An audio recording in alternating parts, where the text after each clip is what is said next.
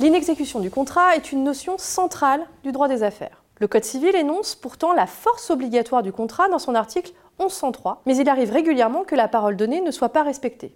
On parle alors d'inexécution contractuelle. Cette notion recouvre plusieurs réalités malheureusement rencontrées régulièrement par les opérateurs économiques. Par exemple, dans le cas d'un contrat portant sur la livraison d'une certaine quantité de marchandises, il peut s'agir, premièrement, d'une inexécution totale.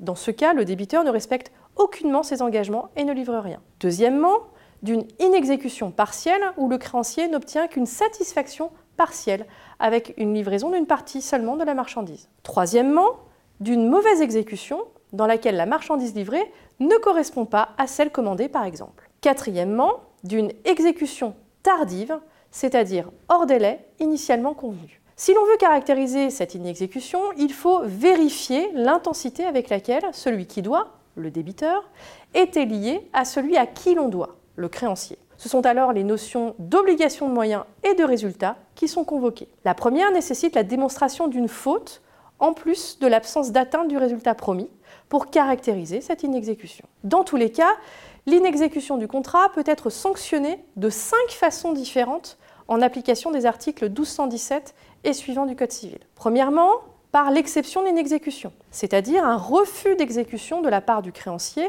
tant que le débiteur n'exécute pas sa propre obligation. Pour reprendre l'exemple précédent, il s'agirait de ne pas payer tant que l'intégralité de la marchandise n'est pas livrée. Deuxièmement, par l'exécution forcée en nature, qui impose au débiteur d'exécuter ce qu'il a promis, ce qui impliquerait l'injonction par le juge de livrer la marchandise manquante ou de le faire réaliser par un tiers. Troisièmement, par la réduction de prix, proportionnelle à l'inexécution constatée. Quatrièmement, par la résolution du contrat qui correspond à l'anéantissement rétroactif du contrat, c'est-à-dire à des restitutions réciproques, comme si le contrat n'avait jamais existé. Par exemple, une restitution de la marchandise effectivement livrée en échange de celle de la compte versée. Une variante, la résiliation, s'applique pour les contrats à exécution successive pour lesquels ces effets ne se produiront que pour l'avenir. Cinquièmement, par la réparation des conséquences de l'inexécution sous la forme de l'allocation de dommages d'intérêt à hauteur du dommage subi. Toutes ces sanctions peuvent se cumuler dans la mesure où elles sont compatibles entre elles. Les trois premières tentent à maintenir le contrat,